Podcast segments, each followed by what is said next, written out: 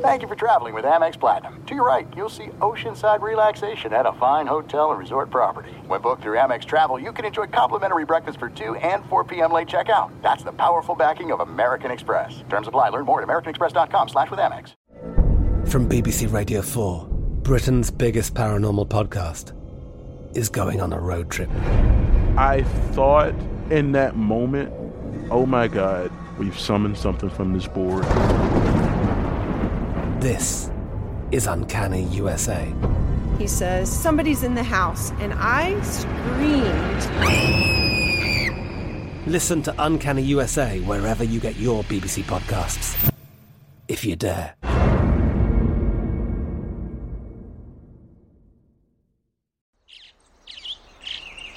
Getting ready to take on spring? Make your first move with the reliable performance and power of STIHL battery tools. From hedge trimmers and mowers to string trimmers and more, right now you can save $50 on select battery tool sets. Real STIHL.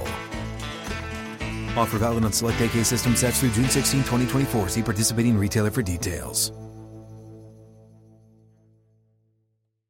When you buy Kroger brand products, you feel like you're winning. That's because they offer proven quality at lower than low prices.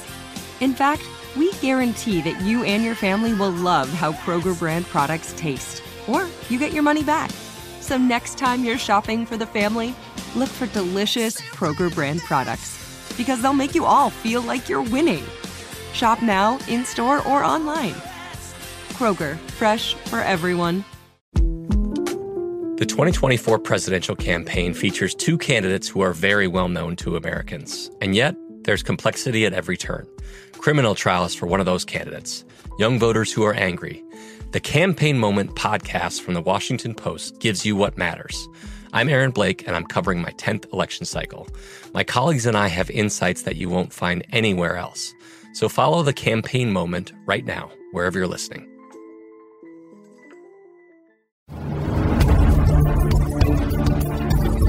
Hello and welcome to the MMQB Monday Morning NFL Podcast. I am Gary Gramling. He is Andy Benoit. We have two division previews left to go, and then no more until like 2021. Uh, but we are uh, we are doing AFC North this week. Uh, I don't know. That's I think that's the extent of my intro, Andy. I, I'm just flat out stating the division we're going to do, and then we're going to do it. It's very good. You know, the AFC North, Baltimore won it handily last year. And I've been going through and just kind of reviewing all these teams from last season, the film notes. That's what I do this time of year. And I'm looking at the Ravens. One thing I do is just kind of check where everybody ranked on everything. Yeah, it doesn't tell you the, the whole story, certainly. But Baltimore's offense ranked first in, in points, second in yards, and their defense was third in points and fourth in yards. I I'm sure it's happened before. Uh, I, it's probably happened every several years. It's not often though. A, a, team ranking top, basically top three in both on both sides of the ball. You know, I was actually uh, on top of that. I was looking at Football Outsiders uh, pressure metrics. Uh, mm-hmm. let me bring this up because I want to make sure I have it exactly right here. But uh, you know, you look at this um, you look at this Ravens roster, and it's like, okay, well, there's not uh, there's not a ton of talent on the edge. They don't have Khalil Mack here. Uh, they ranked first. That's that's the top. Number one is the highest yep. you can be in uh, in adjusted pressure. So, uh, yeah, they got it. They got it done last year. Well, if I recall, because reading the Football Outsiders Almanac has become part of my review process as well. I think Aaron Schatz and those guys do a tremendous job. I, I, so I read what you read. If I recall, Baltimore was like middle of the pack in sacks or actual bottom line productivity on the on the pressure, the pass rush. But they got pressure so often, their pass defense ranks very high. One thing you see often with teams that blitz a lot, because Baltimore led the league in blitzes. They were first in number of five and six man rushes. They were 32nd in number of four man rushes. So they, they pretty much blitz or bring designer pressure more than they don't, or it's about an even split. When you get defenses like that, a lot of times you get a lot of pressure and a lot of incompletions, not necessarily sacks so mm-hmm. much. And that, that was the old Rex Ryan philosophy. Remember those Jets defenses when, when the, the when the Jets were going to the AFC Championship? Darrelle Revis was at his height.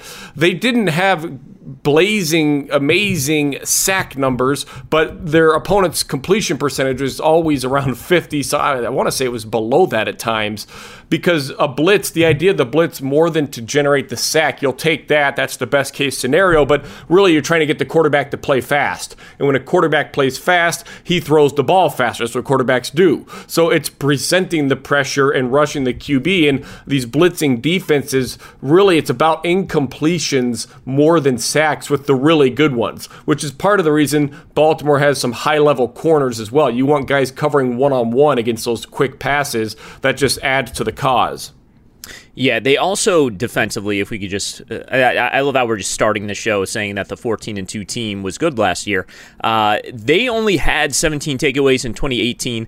Uh, like you mentioned, when you generate that pressure, it's incompletions, it's mistakes by the offense. You, you generally get a few more takeaways that way too. So they ranked uh, they ranked tied for 22nd in 2018, and they moved all the way up to tied for seventh last year. So they, uh, yeah, they got some things done.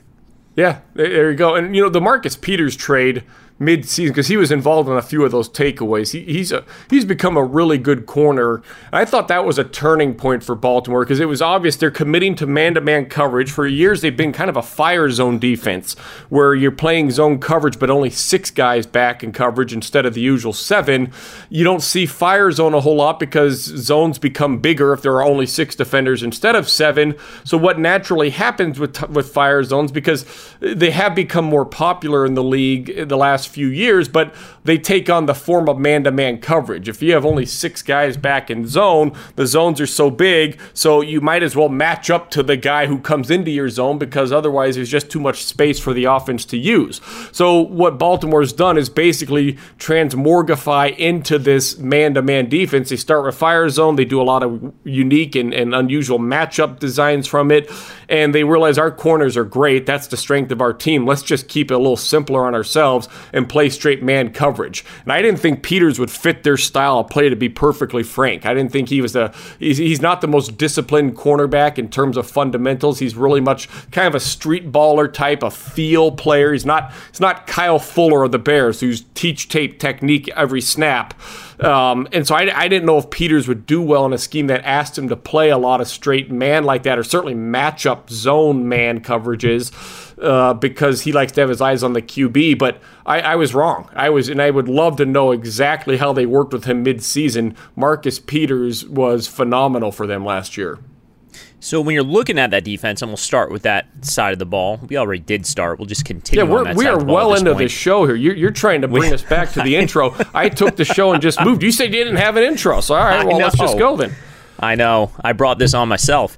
So if you look at this defense, look, they fortified the defensive line. They bring in Calais Campbell. They uh, bring in Derek Wolfe the linebackers you'd look at, it's going to be the top three on the depth chart are all new guys. Uh, two rookies. You got the first round pick Patrick Queen, the third round pick Malik Harrison, L.J. Fort, a uh, free agent they brought in is probably the number three guy at this point. But uh, in your mind, how problematic is it to have? Uh, new and young linebackers in this Wink Martindale defense. Is this something to worry about?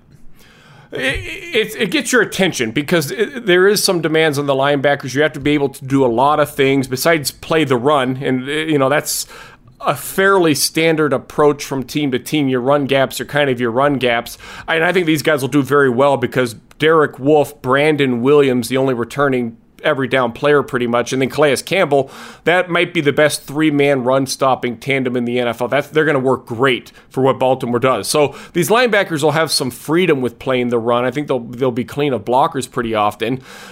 So when you get into the pass defense part of it, when you're a blitz oriented team and you're built on disguises and you do still do fire zone, even though you're doing more man coverage, you're still going to play your fire zone stuff. Now you have linebackers that have to be able to rush and drop into coverage. And their rush is not just, hey, go get the quarterback. Baltimore's rushes on blitzes are highly schemed. You start out in one gap, but you blitz to the other gap. Other guys are crisscrossing. You, you, there's a lot to read there. So it's a tall order for these rookies. Now, I, I don't know if I've said on this podcast or not, I am I'm a big, big fan of Baltimore's linebacker coach, Mike Macdonald. And, you know, the defensive coordinator, Wink Martindale, used to be the linebackers coach. And I do think that matters sometimes. That, that eh, Martindale's going to understand how to help his rookie linebackers more than an, another defensive coordinator might. So you have that going for you. Patrick Queen's a first round pick. Obviously, they feel he's very talented. Talent means something in the NFL. I don't know. Do you know much about Malik Harrison? I don't remember what the book on him is. The out uh, of Ohio State, third round pick. Yeah, he's probably a guy who doesn't stay on the field in passing situations. Oh, he's a uh, thumper? He, yeah, yes, very much so. Which is fine because Baltimore only put last season they only put one linebacker on the field. They played a ton of dime defense, so they they'll put a third safety out there. And I'm looking who their safeties are because Chuck Clark's now the starter now that. Uh, that Tony Jefferson's off the team, and Clark became the starter last year when Jefferson got hurt. But it's you want to know who that third safety is. It's either going to be Anthony Levine or uh, DeShon Elliott, who was looking pretty good before he got hurt last year. That third safety basically plays linebacker, is what I'm getting at. That guy, and, and sometimes Clark becomes a linebacker in this scenario, but they're going to play dime.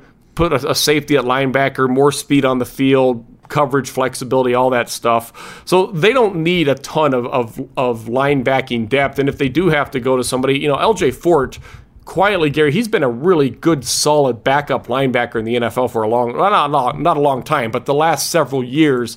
He was he's been a good player for the Steelers and, and then last season Philadelphia and, and Baltimore. Let's uh, talk offensive side of the ball. I'll just leave it very, uh, very vague in general here for you, Andy. Is there any real concern about this offense uh, being sustainable going forward? yes and no. The yes part in that I don't think you can count on defenses being caught as off guard and flat footed against your run designs as they were a year ago. One thing that was interesting with Baltimore, and it was one of the greatest running games of all time. Statistically, it was the greatest of all time. So do not take this at all as, as, a significant negative, but you did notice they were much, it felt like they were more effective early in games and late in games sometimes with their scheming. Uh, Baltimore puts a lot of moving pieces in front of you, a lot of pull blockers, a lot of motion. I think 70% of their, their run plays had some kind of motion at the snap. So not only are you shifting and moving guys, but when the ball's being snapped, you're doing that. That's extremely difficult to deal with on run plays because it changes everyone's gap assignment on the fly. And then, of course, the guy holding the ball and orchestrating all of this once the ball snapped is Lamar Jackson, and that presents a lot of problems as well. So it's still going to be a top three running game no matter what. Um, can you count on it getting 206 yards a game like it did a year ago? I don't know if any team should go into a season relying on that. So then the question is, all right, well, what what about the passing game and where does that stand? One thing I really have uh, I, I like a lot about Lamar Jackson, Gary, is that he's a quarterback first. And If anybody could get away with being uh, just a run-oriented mobile guy, you'd think it'd be him. He's always been able to run away from people. Even now that he's in the NFL, he can run away from people. It's remarkable he's developed as much discipline as he has to remain a passer because their passing game is extremely well designed as well, especially when they get into the high red zone area and Jackson had a ton of TDs from the pocket last year. He does not break himself down and scramble very much. He needs to get a little bit quicker and spot at reading the field, which is to be expected for a guy of his age. And I think he's ahead of where most guys would be in their, their careers if they were playing as much as he's played.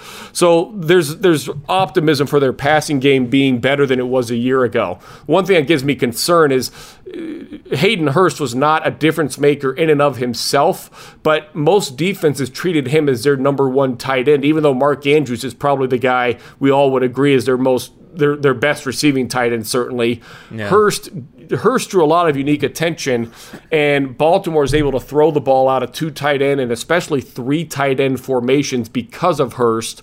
They they're down that guy, so now they don't have the same kind of tight end depth as last year they'll have to ask more of their wide receivers, which means a little bit less creativity in some spots in your passing game.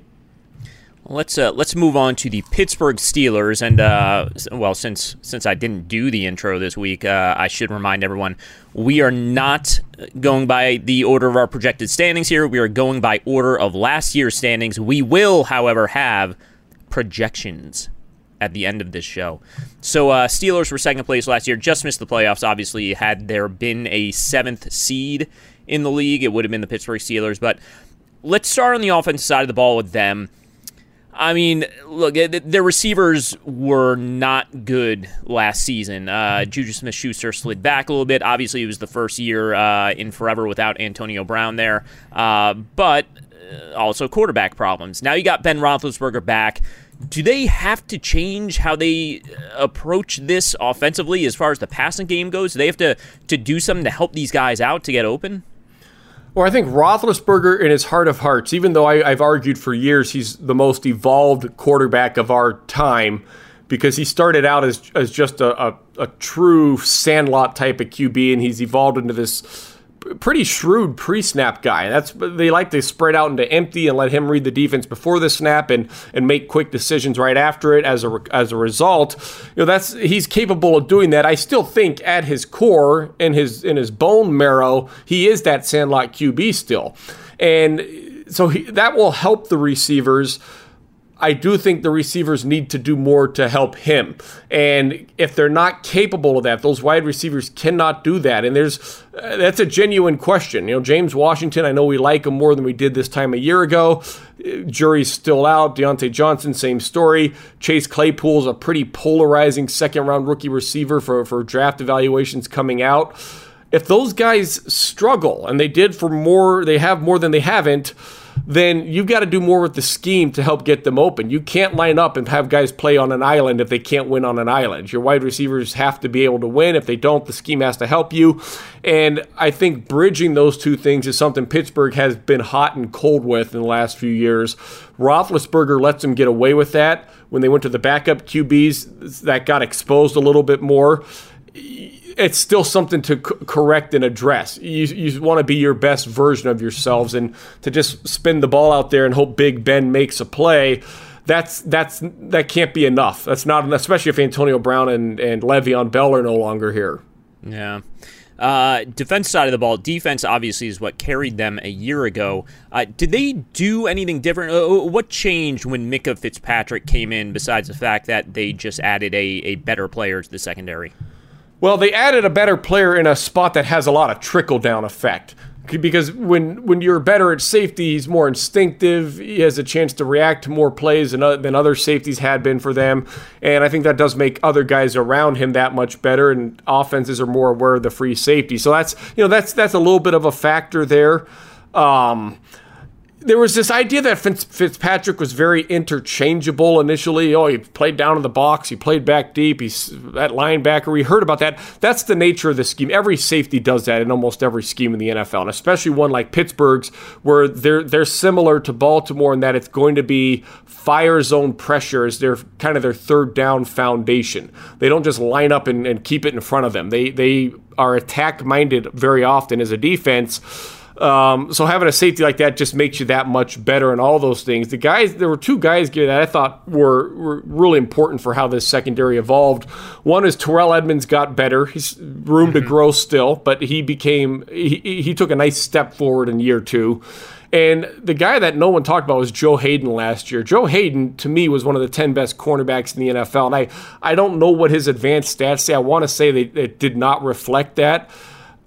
I've watched every snap he's he's taken. I've watched all the big plays. I've talked to other coaches that that faced him. Joe Haden had a phenomenal season. He's not a shutdown perfect corner, but he was a big play corner a year ago. And having Haden improve with Fitzpatrick, that's that's those are two All Pro level talents almost. Certainly Pro Bowl level talents.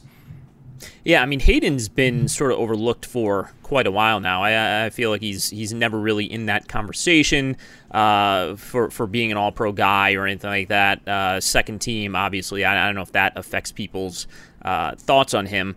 Uh, the cornerbacking group, I don't know. It, it, like you said, Haden underappreciated, really good player. After that, you just go down the line. You know, Mike Hilton, effective blitzer out of the out of the uh, slot. Steven Nelson. Uh, I mean, Steven Nelson is one of those guys where it's it, it, feels like it can be a little bit feast or famine with yeah. a streaky uh, number yep. two cornerback. Uh, he, then, he was know, streaky in the right direction a lot last year, though. He yep. was better than he was as a Chief. I was, which would make me wrong about him. I thought that'd be a problem. I didn't like him very much in Kansas City, to be honest but he played very well outside for them. Vertical routes on the at the right corner spot is where Nelson's run hot and cold. He was better last year there. Yeah. Yeah, and, and look, they generate pressure here in Pittsburgh. Uh, that was not always the case in Kansas City when he was there, so uh, maybe that gives him a little boost as well. One other thing, you mentioned Mike Hilton. The Steelers are one of the few teams that rotate at the slot cornerback position. I don't. In fact, they might be the only team that does that. Mike Hilton plays Uh, on possible run situations. So if you're in 11 personnel, three wide receivers, it's first and 10. The Steelers are going to have Mike Hilton on the field because they want his run defense in there. And some of those slot blitzes you bring, those can serve as good run defending tactics depending on the nature of the opponent's run game. So you blitz and you're rushing five, and I guess you're being aggressive, but it's it's a form of run defense as much as anything in obvious pass situations for about 10 or 12 snaps a game where it's a third and long type of deal. They were playing Cameron Sutton in the slot quite a bit last year. That surprises me. Hilton's a, uh, I think Hilton's a very good player. Obviously, they feel Sutton's the better coverage guy. But just something to note about the Steelers is they're one of the few teams that rotate at that slot cornerback position.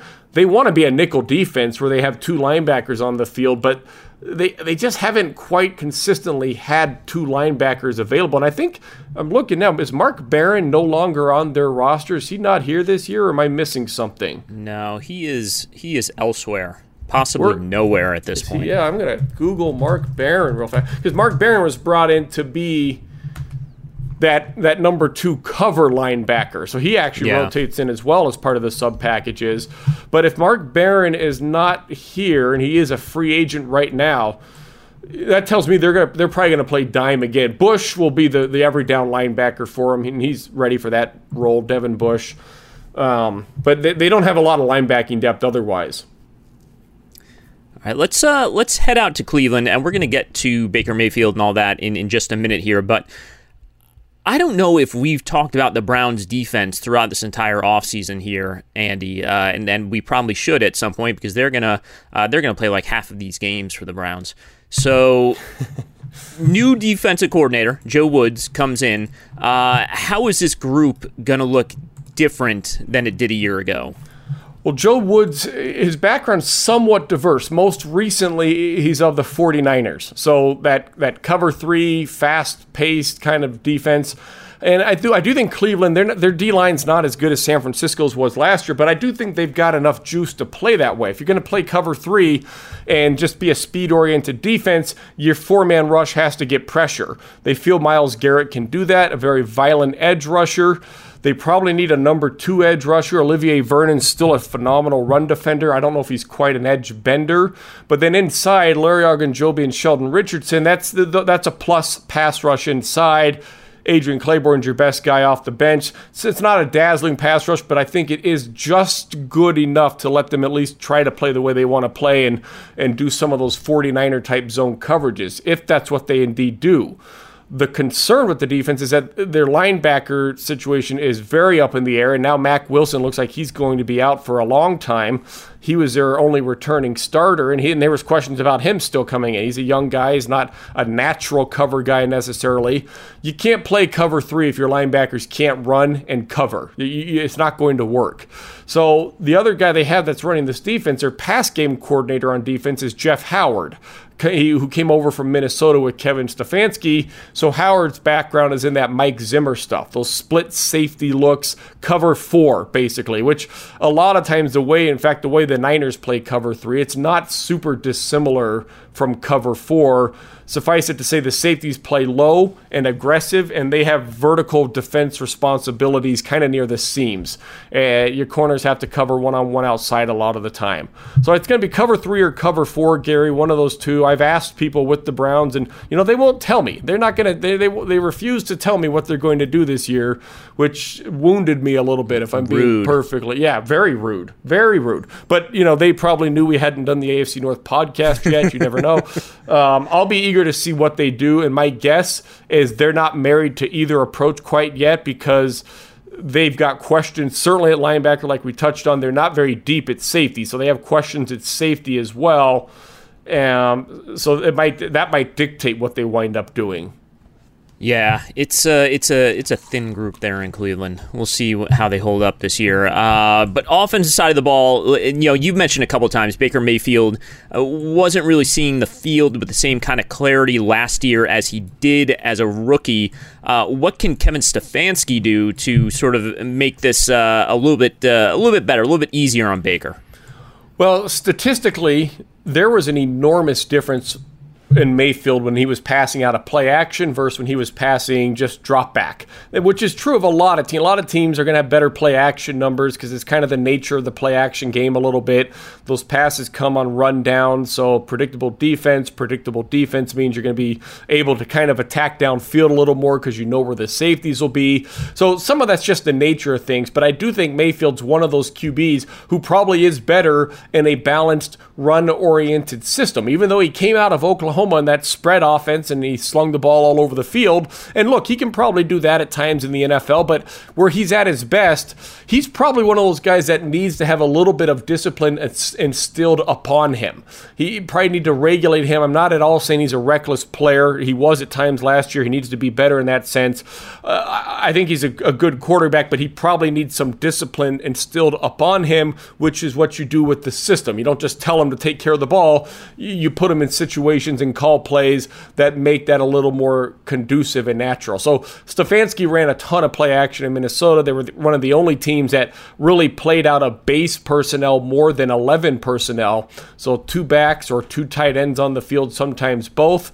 And it's very clear, Gary, that's what they're going to try to do in Cleveland because they didn't really go after any wide receivers of note this offseason. Mm-hmm. They did, however, sign Andy Janovich at fullback from Denver. And they, they, you know, Kareem Hunt is back along with Nick Chubb, so they have two backs there. And then they paid big money, really big money, in my opinion, for Austin Hooper. And they did not trade David Njoku, even though he he fits every form of the profile of a guy that usually gets traded based on how things have gone so far. They kept him around because they need him to be Irv Smith this year. So they're, they're going to play like Stefanski did with Minnesota and have a simpler offense that starts with the run game. And I think Mayfield will be better for that. All right, let's go to the Bengals. Uh, rookie quarterback, short, weird offseason. Uh, y- you know, you look back at 2011, the last time we had sort of a, a, a truncated offseason here, a training camp session for these guys, and uh, that was Cam Newton's rookie year. That was Andy Dalton's rookie year, and then you had kind of a mixed bag with the uh, Locker, Gabbert, Ponder in between those two. But you did see some quarterbacks have success even with the uh, with the weird offseason in 2011 because of the CBA negotiations. Yep. Uh, but the Bengals rookie quarterback. Weird offseason. Uh, I don't know. Is, is this built for Joe Burrow to have early success? Yeah, sure. I mean, it's I like the system. It's that that Titans slash Niners slash Packers slash Rams style of offense. Start with the outside zone, kind of that Brown style of offense too, a little bit. Start with the run game, make them defend your run game, and then have your pass concepts come off of that. So you, you take some pressure off the QB when you play that way. Joe Burrow will see some looks that he's seen before. Now, you know, it's still the NFL, it's still an adjustment you're going to have to be comfortable playing with your back to the defense at times, turning your back to the defense if you're going to be a play action offense. I don't know if Burrow, do you know if he did that a lot at LSU? My guess is he probably didn't have to. They were so talented at wide receiver. I bet he lined up in shotgun a lot and just read the field. Is that how he played? Yeah, I don't. Uh, I don't picture in my mind's eye a whole lot of play action going on with that LSU offense. So, you know, and every young QB is going to have something to learn. Now, those guys you mentioned in 2011 that worked out well, we don't know if that was anything to do with the lockout or not. I mean, Andy, Andy Dalton went on to have a, a, solid career. Cam Newton went on to have a nice career. Jake Locker went on to be nothing, and Christian Ponder went on to be nothing. So even when they had off seasons in other years, they weren't any good. So it's I don't know if that you know that I looked up that 2011 lockout year, Gary. I'm going to pull up my phone as we're doing this because I texted this with someone.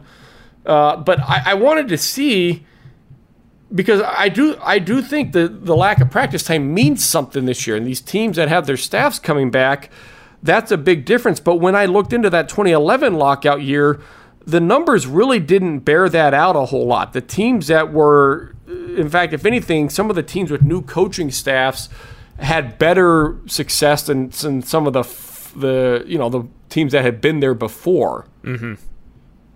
You All need right. to say something while I try to pull up the specifics here on my phone. You need to buy some time. I know. I well, I was hoping you would buy more time because I'm trying to look up LSU's play action rate from last year. Are you? Uh, That's awfully specific. They were. Oh, they were relatively high. They were. Um, boy, what, what is this? I, so I'm going off of uh, TeamRankings.com's numbers here. Uh, they were top 25 in play action rate last year. So, all right, there's well, a there's a thing. So and look, if they're a shotgun offense, sometimes that's just a timing of the play. I mean, I, I, they probably were a play action offense if that was that's what the numbers say. But there are certain play action concepts, and I don't know if it's more common in college or not, where they're not really running play. Really, we ought to call it run action. If the QB kind of just gives a token fake handoff to the running back, that's not really play action. It's where your run game. It's where uh, the linemen have to be selling the run play for it to truly be play action, in my mind. Okay. So look I'll, up how many times the lineman sold those run plays. Can you Google I'll, that one? I'll, um, that. I'll watch, right, watch I, a I, mashup of every play, every, every snap they ran last year, real quick. I found the the stats. So seven new head coaches in 2011. So that year of the lockout. So they didn't have these offseason practices, just same scenarios this year. Five of those seven coaches won more games in 2011 than the previous year's team. So if I was a new head coach for the Panthers, I won more games with the Panthers in 2011 than the 2010 Panthers. So the teams that hired mm-hmm. new coaches got better. Uh, four of them won at least four more games than the previous year's team, which I'd say that's a huge, significant increase. And then four of the seven new head coaches started three or three or better early in the season. So if we're just reducing this to wins and losses, which is probably oversimplifying, but probably not, because uh, at the end of the day, that's what we're doing is wins and losses. You know, the teams that had new coaches last year or last time we saw a, season with no off season, it really didn't reflect negatively in the win loss record.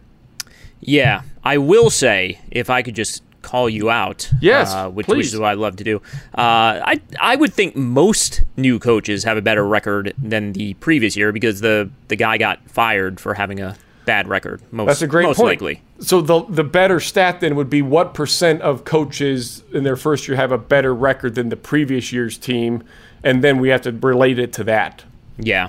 Yeah. Which that sounds like a That's, Ryan Taylor project to me. I, gonna, I, I, don't want to do all that work, but Ryan uh, does do these things when we mention these casually on the podcast. We can. I feel like we're kind of manipulating the poor guy.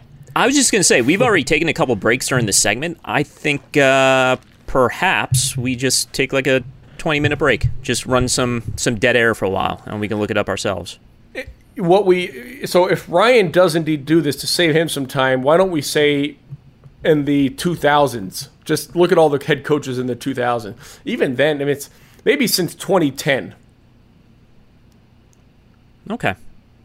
Save him a little time. That gives us because that, that reflects more of a current era for football. How do how does changing your head coach typically what can you expect for in terms of wins and losses? Because yes, you, you change head coaches if you don't have enough wins, so it's easy to improve the next year in your win total in that sense. Mm-hmm. Uh, but there are a lot of teams that also just hit the reset button altogether. Carolina, how many games Carolina win last year? Carolina Panthers. Not many. They'll probably win fewer this year though, because right. they, you know, they, they are they really tore it down. Yeah, exactly. Now I'm curious. They were five. They were five and eleven. Okay, we watch yeah. all these things, and I, I remember all this stuff, all these teams, and you don't. I don't think to remember the actual wins and losses. I look up records so many times because you don't think about teams with their bottom line win and loss records when you start getting in the weeds with them. Five and eleven confirmed. Yeah, I, I mean five and eleven. Five and eleven would be a very successful season for Carolina right now with where they are. God, the two of us, we're just terrible researchers. How many games did the Lions win? They Yeah. only won. They, they were three, 12 and one. I know Yeah. that for a Yeah. fact. I know they were three, four and one with Stafford because I was I was uh, campaigning for Matthew Stafford as the sub 500 MVP of the league before I got I'm going to give you one more just to see if I can trip you up. Um, what would you guess Minnesota's record was? Answer quickly. Uh, ten and six, but that is Yeah, just a guess. you. Yeah, that's- but- see, well- I, I thought theirs would be misleading because I think they were ten and four, and then they had a meaningless Week 17 game. So really, they Yep. played more like an 11 and five type of team all year. And 11 and 5, 10 and 6 doesn't feel like a big difference, except in some ways it sort of does. Because when I hear 10 and 6, I think wild card team. And 11 and 5, you kind of instinctively think division winner, even though I don't know if it goes that way very consistently. Yeah, I was going to say Vikings are a little bit tricky as well because uh, the Packers, of course, won 13 games last year, as I have been reminded all week since uh, since writing a not even that negative uh, scouting report on their team, but just sort of pointing out maybe they, they weren't 13 win caliber. Maybe that wouldn't have repeated itself if uh, if they replayed that entire season. But uh, uh, yeah, they were 13 and three, so Vikings could have been uh, Vikings could have been 12 and four, and are Packer fans being vicious to you? Because I will admit, I have never met a disrespectful Packer fan. Is that true? or Are you being sarcastic? No, I'm, I'm not. I mean, I can see why that would sound sarcastic to They someone are- that has yeah. met one, but I, I've always had great interactions with Packer fans. They are enthusiastic. Wow, How's that's, Okay, that's fandom, but it's like, you know, let's just call a spade a spade. If you get an email from a an Eagles fan or a Raiders fan, certainly, or maybe even a Jets fan, and it's a negative email, you can expect there's going to be some some oomph behind that. It's, it's they're going to pack a punch. I I don't think Green Bay is one of those teams. One thing I've found about Packers fans is that they uh, they like the Packers. Yeah, and that's and that's a common trait with a lot of teams and their fans. Yeah, The, actually, the teams I just mentioned, the fans don't always seem to like the team. that's that's actually a good point. There are some people who uh, uh, just like to be miserable with this stuff. Jets fans. yeah. There's no distance too far for the perfect trip. Hi, checking in for.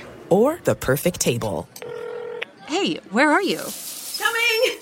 And when you get access to Resy Priority Notify with your Amex Platinum card Hey, this looks amazing. I'm so glad you made it. And travel benefits at fine hotels and resorts booked through Amex Travel, it's worth the trip. That's the powerful backing of American Express. Terms apply. Learn more at americanexpress.com slash with Amex. I'm Katya Adler, host of The Global Story. Over the last 25 years, I've covered conflicts in the Middle East, political and economic crises in Europe, drug cartels in Mexico. Now I'm covering the stories behind the news all over the world in conversation with those who break it. Join me Monday to Friday to find out what's happening, why, and what it all means. Follow The Global Story from the BBC wherever you listen to podcasts. Hey guys, this is Matt Jones, Drew Franklin from the Fade This podcast. We got a great episode coming up, picks in all the sports, football, basketball, we do them all. But here's a preview of this week's episode. Do you think it's more embarrassing to dye your hair or to have hair plugs? I don't think either are embarrassing if you're not trying to conceal it and act like you didn't. Okay, so you think if you just come out and go, I got hair plugs. Yeah, like check out these hair. Pl- I mean, don't just walk around, hey, tapping, hey, hey, stranger. I don't want you thinking this is natural, you know. But I mean, Do you have know to do that saying? with Some everyone you people meet? Try to act like they, uh, you know what I mean. Yeah. But I mean, like, like John Cena got it. You know, when John Cena came back to wrestling, he had a bald spot, and now he doesn't. Mm-hmm.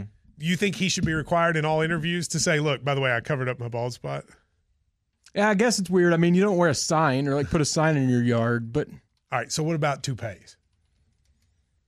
those are the most obvious. I but let's like. say you're like Bill Self and you can get it to where it looks good. his is magical. I don't even know if his is a toupee. It is. I think he went into the future and had a procedure we haven't even discovered yet. And this episode was brought to you in partnership with DraftKings. To hear more, listen and subscribe to Fade This on iHeartRadio or wherever you listen to podcasts. Getting ready to take on spring?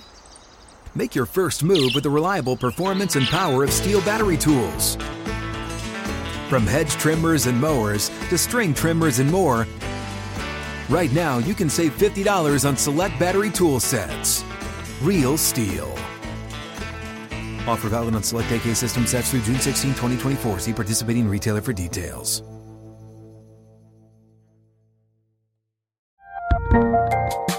There's a lot happening these days, but I have just the thing to get you up to speed on what matters without taking too much of your time. The Seven from the Washington Post is a podcast that gives you the seven most important and interesting stories, and we always try to save room for something fun. You get it all in about seven minutes or less. I'm Hannah Jewell. I'll get you caught up with the seven every weekday. So follow the seven right now. All right, uh, Bengals. We still have to do the defensive side of the ball here for the Bengals. Uh, look, they have clearly invested in athleticism at the linebacker position. They have uh, pretty heavily revamped the cornerbacking group that they have. Uh, Trae Waynes in dealing with some injury stuff right now. Uh, they go and get Mackensie Alexander to go along with William Jackson. I mean, are, are they building this more like a uh, Lou Anarumo defense here, or is this just kind of a matter of they, they, they just didn't have the talent and now they are they are just trying to get some sort of you know uh, baseline league capable guys here? At, at, well, at linebacker, it was they didn't have the talent. I mean, I I was almost a little offended that I didn't get a call and a chance to try out for their linebacker unit last season. It's so there was a plen- there was plenty of room to get better there. Um, cornerback, maybe a little bit of a different story. You know, they had some injuries last year. They replaced some guys, kind of just a change of an era. You know, Trae Waynes, Gary, that injury he has, it, I've heard reports that he might not play this year. He's going to be out for a while. If that's the case, that's a big deal. The Trae Waynes was their kind of their hallmark acquisition this offseason. Now they still yeah. have William Jackson. Um, Alexander, Mackensie Alexander, to me is strictly a slot guy, mm-hmm. which raises the question: Who's your number two corners? Darius Phillips, maybe the outside guy, and he's been more of a slot guy too. I want to say, you know, corner's a problem for them. They're a zone-based defense, um, so that helps. But you know, their their safeties, uh, they, they, did sign Vonn Bell, I, yeah, and so Shawn Williams I think got hurt too lately, and the Vonn Bell acquisition becomes more important than if Shawn to make sure Shawn Williams is indeed hurt. You know, it's not a great secondary overall, if we're just being honest. It's it might be better than it was a year ago and it's going in the right direction. What this team needs is this defensive line to play at a very high level. And this defensive line for several years now has been given its level of talent. It's been a very uh, inconsistent group. All right. With that, I think it's time for projections. Any any final arguments before we move on to projections? No, it looks like Shawn Williams. It looks like report could be he'll be back before the opener. So training camp injury, which is good news. That's that's nice. And they might wind up playing. You know, they did play a little more dime as well last year. They've always been a nickel defense, but it's a different coaching staff now. They played some dime. So a guy like Shawn Williams could be a big deal. Last note on the Bengals end I, I, I would be very surprised if Josh Bynes does not wind up becoming their starting linebacker, maybe their every down linebacker. He's slated yeah. for the second team. Yeah, because Josh Bynes is one of those guys, every team signs him and they wind up realizing, man, for one, this guy runs better than we uh, thought he would. And for two, he knows what the hell he's doing out there. He, he's a smart, disciplined player he's been a good player everywhere he's gone, and for whatever reason, he's always having to go somewhere else. He's not being brought back.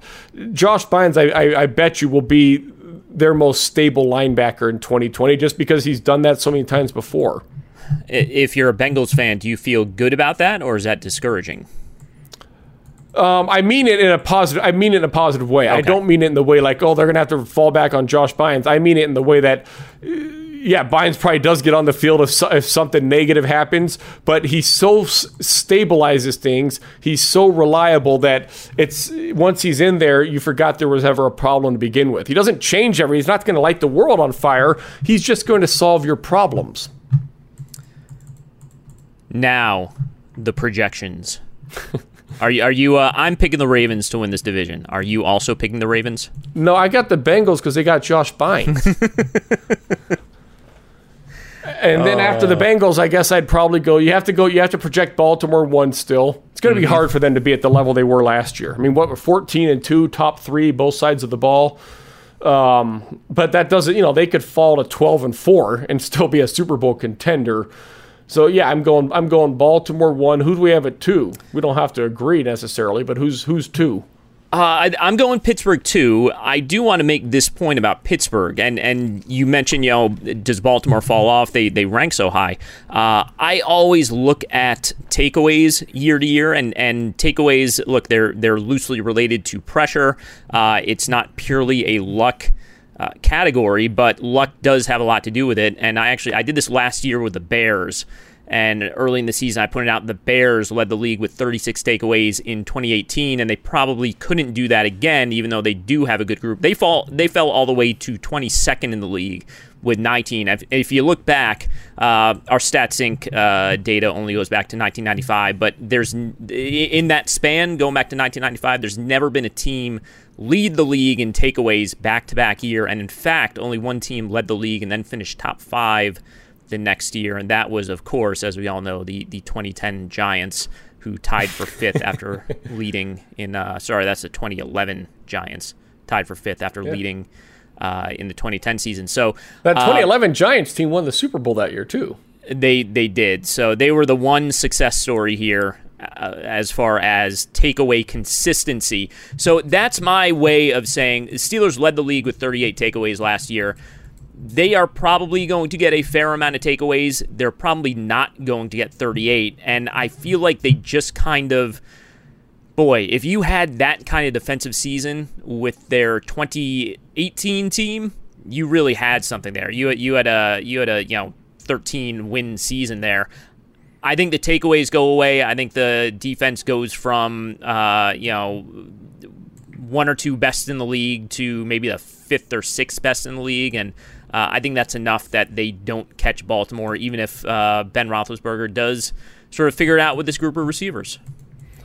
I think that's fair. I mean, I, I, I and I know you're not saying this, but I always feel like someone needs to just have throw caution here and say, you know, what they did in 2019 for takeaways is is not relevant directly to 2020. It's totally two separate things. But your point has a lot of history behind it, and it's it's a good one. Is you let's put it. Maybe we can agree on it this way. Your plan can't be to win the just to force a lot of turnovers. That can't you can't be reliant on that. You you have to. That's a turnover is a byproduct of how you play, or it is an effect. But all you can really control is the cause. How do we play? What do we do? And trust that the turnovers take care of themselves. Saying we're we're going to force a lot of turnovers that's almost the equivalent of going in and, and, like, all right, guys, our plan today is to score a lot of touchdowns. That's that doesn't that's not your plan. You have to play at a certain level. I agree with that. Yes.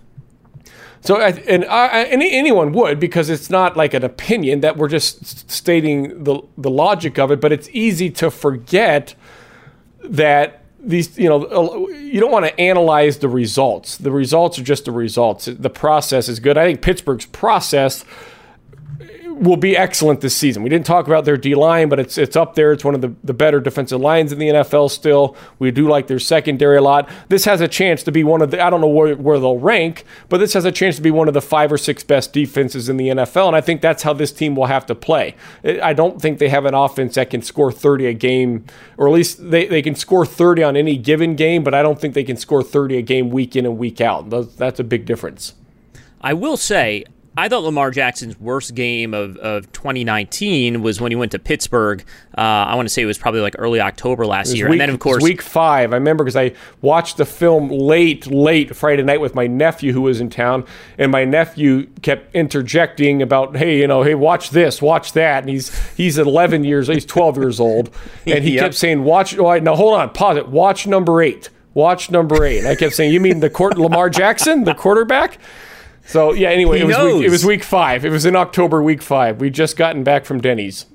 Oh man! Well, they- they didn't get a uh, second shot because he did not play the Week 17 game, which was meaningless for the Ravens. It, it was RG three in that game. So Yeah, and uh, the Ravens still won that contest, and the. Steelers needed that game. Jackson the- played poorly against Pittsburgh that day. You're right. It was his. Yeah. This is, it was the last time he threw interceptions. He had three in that game. I want to say they were all his fault to some degree. There was one that was a tremendous play. I forget who made it.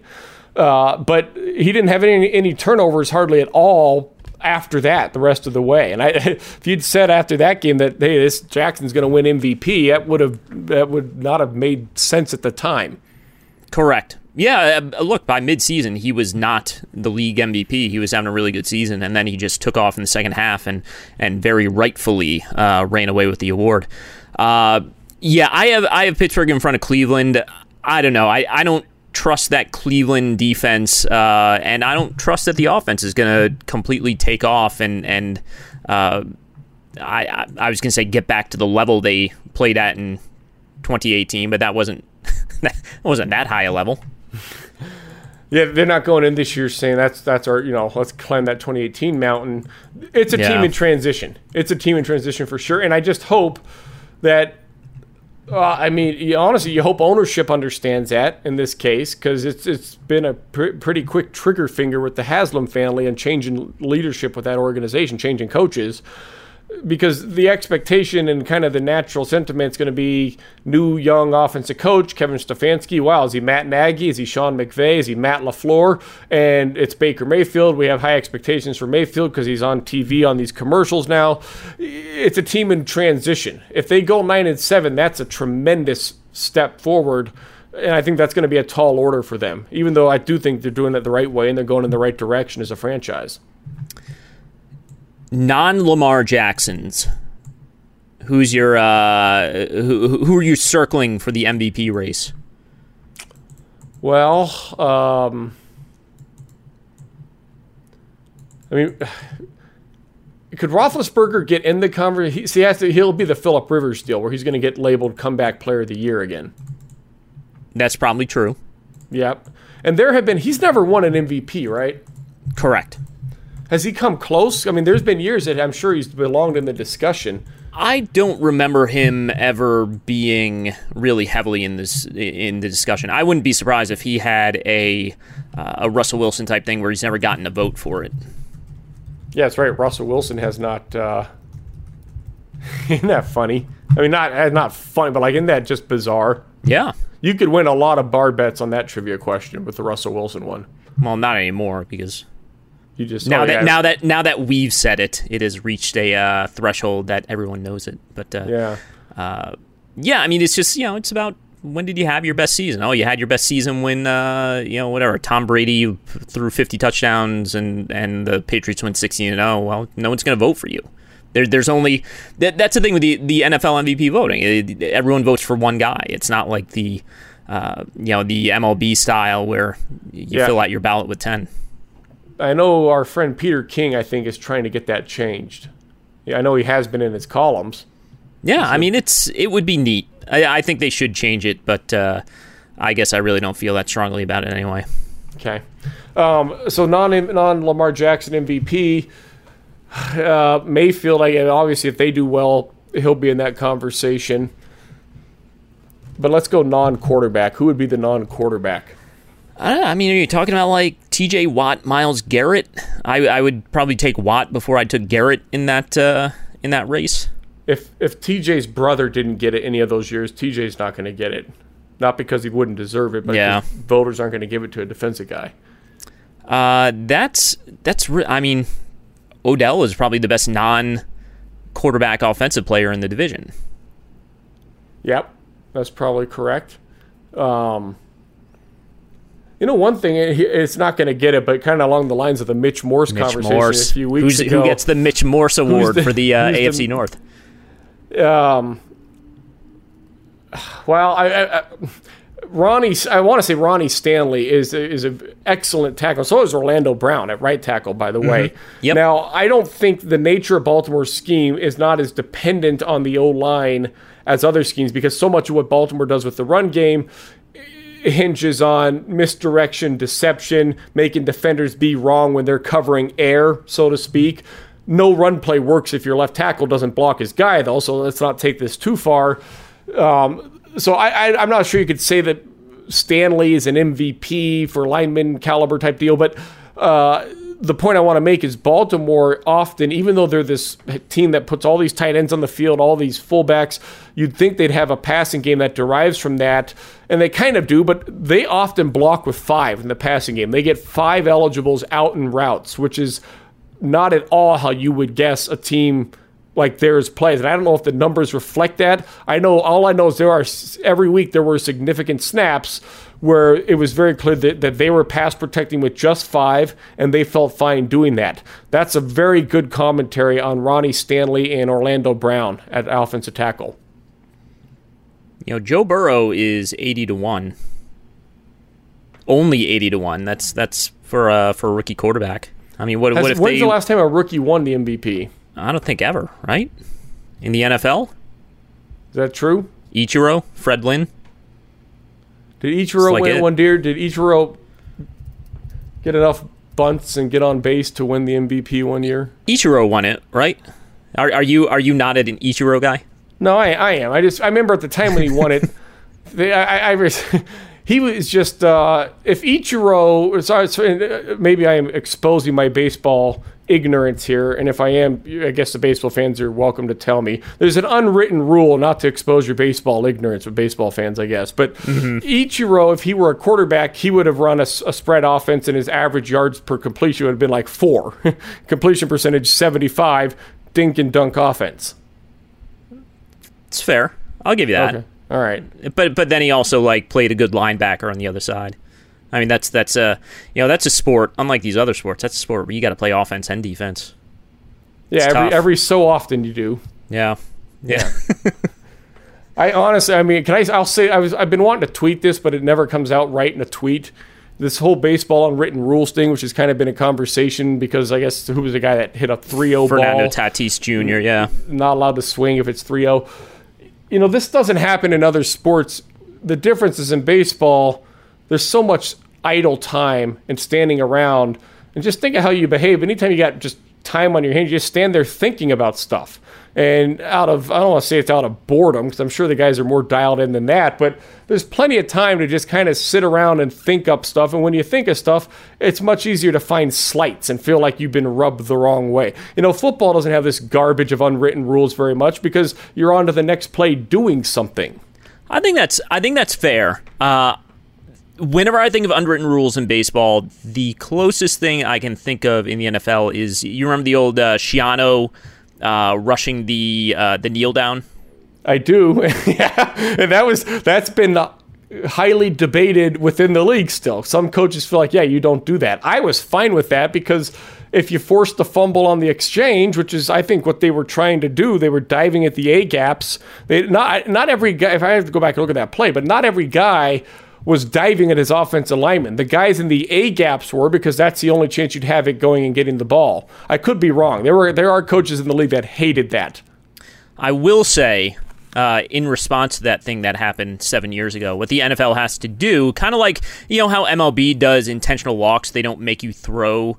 Uh, you might not know this. They, they don't make you throw four pitches to intentionally walk a guy. You can just say you're intentionally walking a guy. And Right, can- that's a recent can- rule adjustment. Yep, you, you can skip the theatrics, the excitement of the uh, of the intentional walk.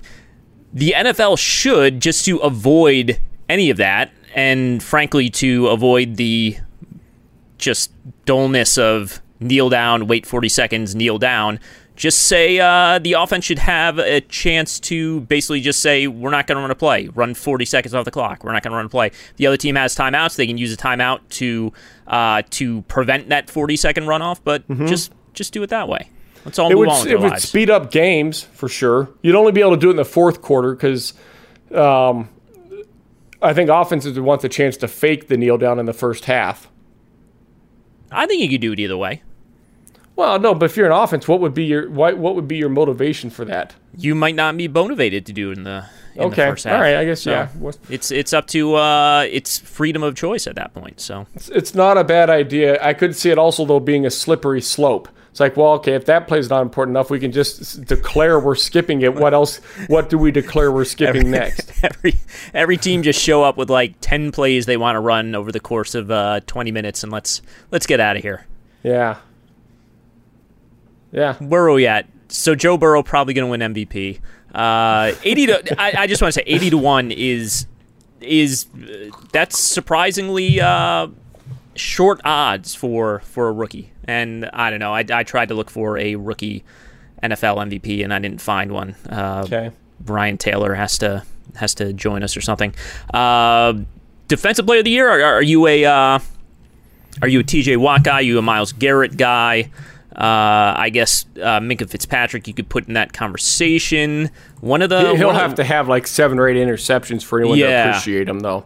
Can can can the can the Ravens get in on? it? I mean, Stephon Gilmore won it a year ago. Can a Marlon Humphrey uh, rise to that level this year? Possibly. I, I liked him a lot last season. I've heard mixed reviews within the league on him, which baffles me because I think he's an outstanding Yeah. corner, and I don't know how you could see it differently. But people I respect a lot do see it differently with him.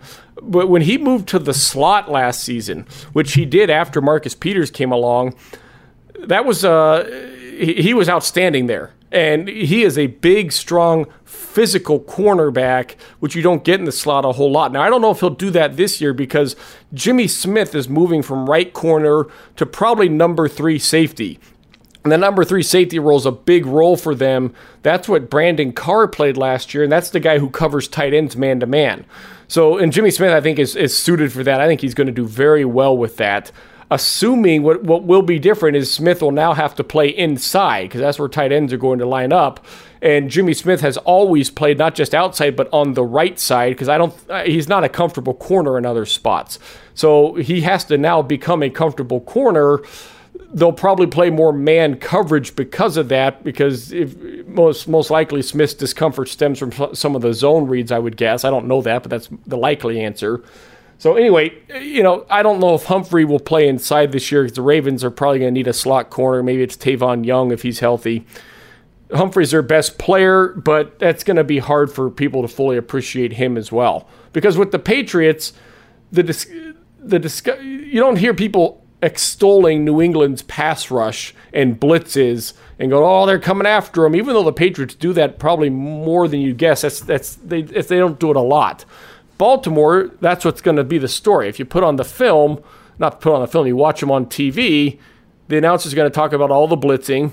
They're going to talk a little bit about Matt Judon. They'll probably talk a lot about Calais Campbell if he's playing well. You don't think of Baltimore as a coverage oriented defense, but that's what you're asking about. All right. That's going to be a wrap for the show. I do just want to mention, and I missed it. I tried to screen grab it, and I was too slow. But uh, for a Did, good oh, five, did we did we pick a defensive guy though? We don't think we settled one. I think the answer is T.J. Watt. Uh, Okay. Well, I also think T.J. Watt. Now, now let me make my point about uh, uh, what I just missed out on here. Uh, you were.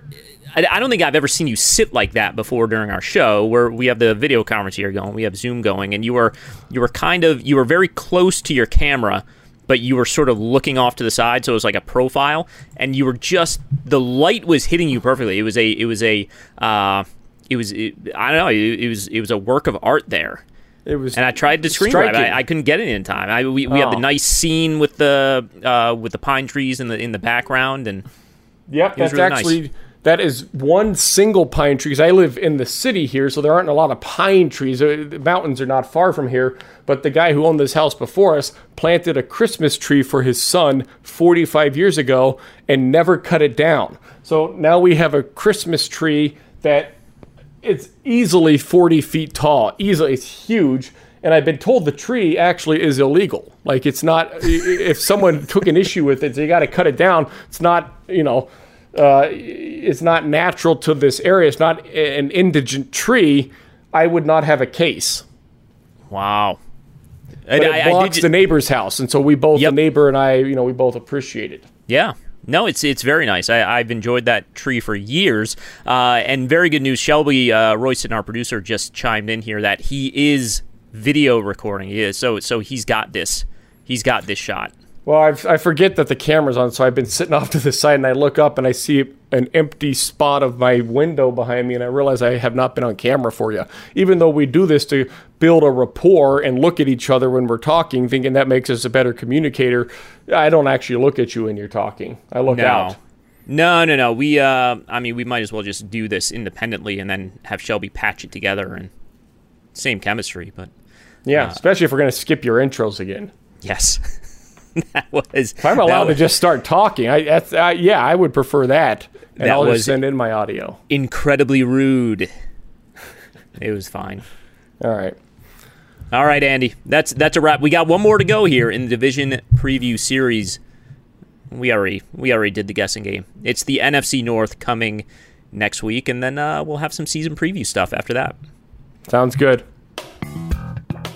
The MMQB Monday Morning NFL podcast is me, Gary Gramling. Special thanks to Andy Benoit for joining me for this one. We are produced by Shelby Royston. SI's executive producer of podcasts is Scott Brody. Ben Eagle is director of editorial projects and product. Mark Mravic is emeritus editor of the MMQB. Andy Benoit is the founder of the MMQB NFL podcast. Keep up with our entire lineup of podcasts five days a week by subscribing to the MMQB NFL podcast for free on Apple Podcasts. And while you're there, please do us a favor and leave a rating and review. It really does help other people find the show, which is also available on Spotify, radio.com, Stitcher, SI.com, and wherever else you listen to podcasts.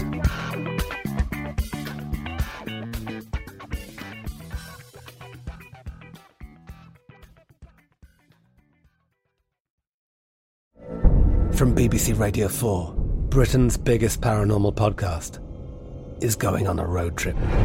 I thought in that moment, oh my God, we've summoned something from this board. This is Uncanny USA. He says, Somebody's in the house, and I screamed. Listen to Uncanny USA wherever you get your BBC podcasts, if you dare.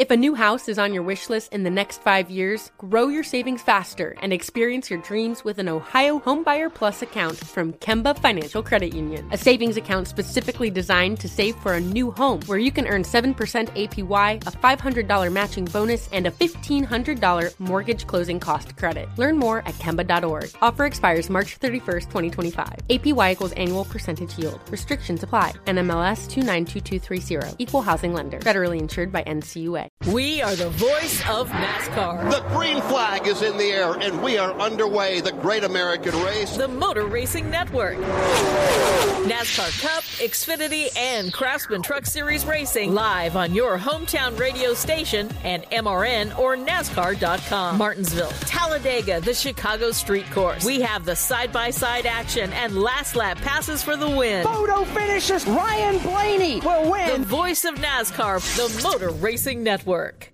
Xumo Play is your destination for endless entertainment. With a diverse lineup of 350 plus live channels, movies, and full TV series, you'll easily find something to watch right away. And the best part? It's all free. Love music? Get lost in the 90s with iHeart 90s, dance away with hip hop beats, and more on the iHeartRadio music channels. No logins, no signups, no accounts, no hassle. So what are you waiting for? Start streaming at play.xumo.com or download from the app and Google Play stores today. All you can stream with Xumo Play. Live Nation presents Concert Week. Now through May 14th, get $25 tickets to over 5,000 shows. That's up to 75% off a summer full of your favorite artists like 21 Savage, Alanis Morissette, Cage the Elephant, Celeste Barber, Dierks Bentley, Feid, Hootie and the Blowfish, Janet Jackson, Kidz Bop Kids, Meghan Trainor, Peso Pluma, Sarah McLachlan. Get tickets to more than 5,000 summer shows for just $25. Until now through May 14th. Visit LiveNation.com slash Concert to learn more and plan your summer with Sean Paul, Sum 41, 30 Seconds to Mars, oh, and Two Door Cinema Club.